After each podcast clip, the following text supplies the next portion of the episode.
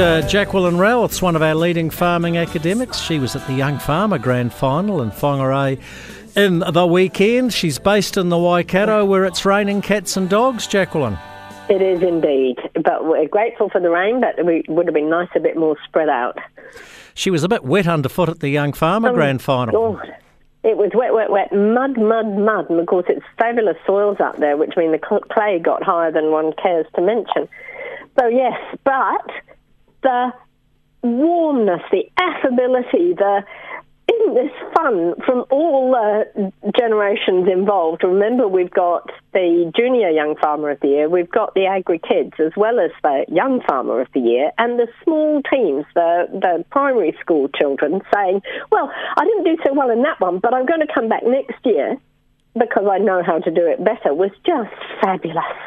Just terrific. Hey, you, you sound a bit off, if you don't mind me saying so. Did you catch a cold, or, or did you catch the Rona at the Young Farmer of the Year? Uh, well, I thought it was just a cold, but actually I tested positive. So we're moving on hastily from that.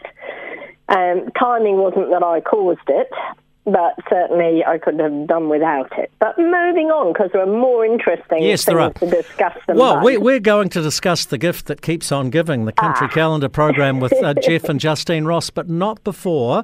Uh, you want to pick up on commentary made or not made, in this case by Stuart Anderson, Deputy Director General of MPI around biosecurity. You're reckoning that everyone who comes back uh, from Indonesia or that part Yeah. of the world should go through a foot bath. I asked him Anywhere, that, and he said, yeah. "Any? What do you? Anywhere in the world?"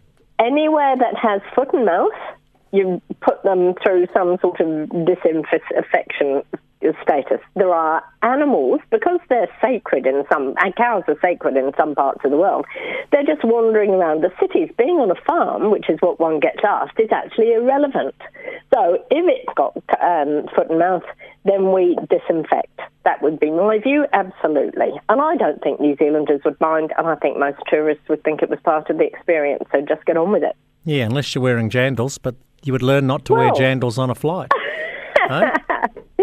Then you just get your feet disinfected. I don't think that's a bad thing. Stop mm. a bit of athlete's foot for you. I agree with you. I just think we can't be we can't be too No. careful when it comes to foot and mouth. Geoff and Justine Ross are right. Yep. You right. In Yep. this week's column on thecountry.co.nz, people pay for a story. They're very Yep. good storytellers. Yep, absolutely. And I think that uh, a lot of people have missed that they're talking about fashion. I think that when we talk about a premium, we actually need to look at per hectare because I know they said we've got a premium for the wool, but if you've got only 10 sheep and one bale, one a premium is going to have to be awfully big to make up for normal farming. But the story is there, and the story should be one that we all support that New Zealand's a tremendously efficient place to grow protein.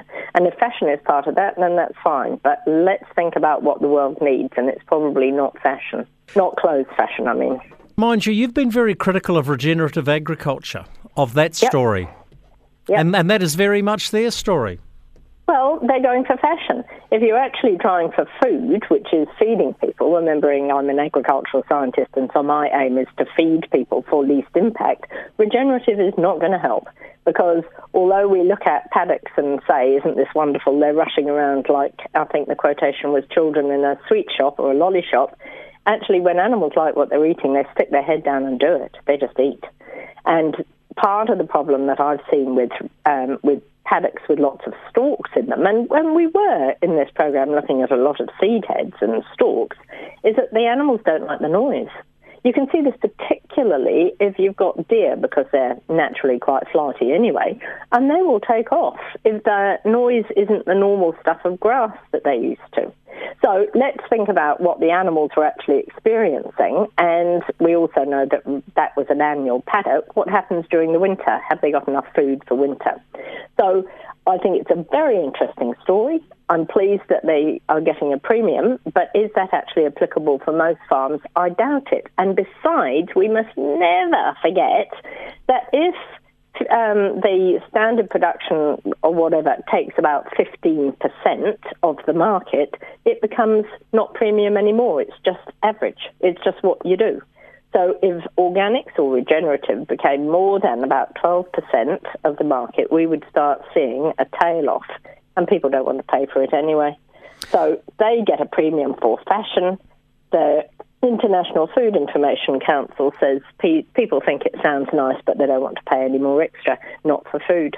Yeah, I think our story, that the New Zealand Inc. story, and I agree Fabulous. with what you've written in your column, is creating protein uh, with fewer emissions than any other yeah. country on earth. That's the story we need yeah, to tell. That's the story, and we need everybody saying it.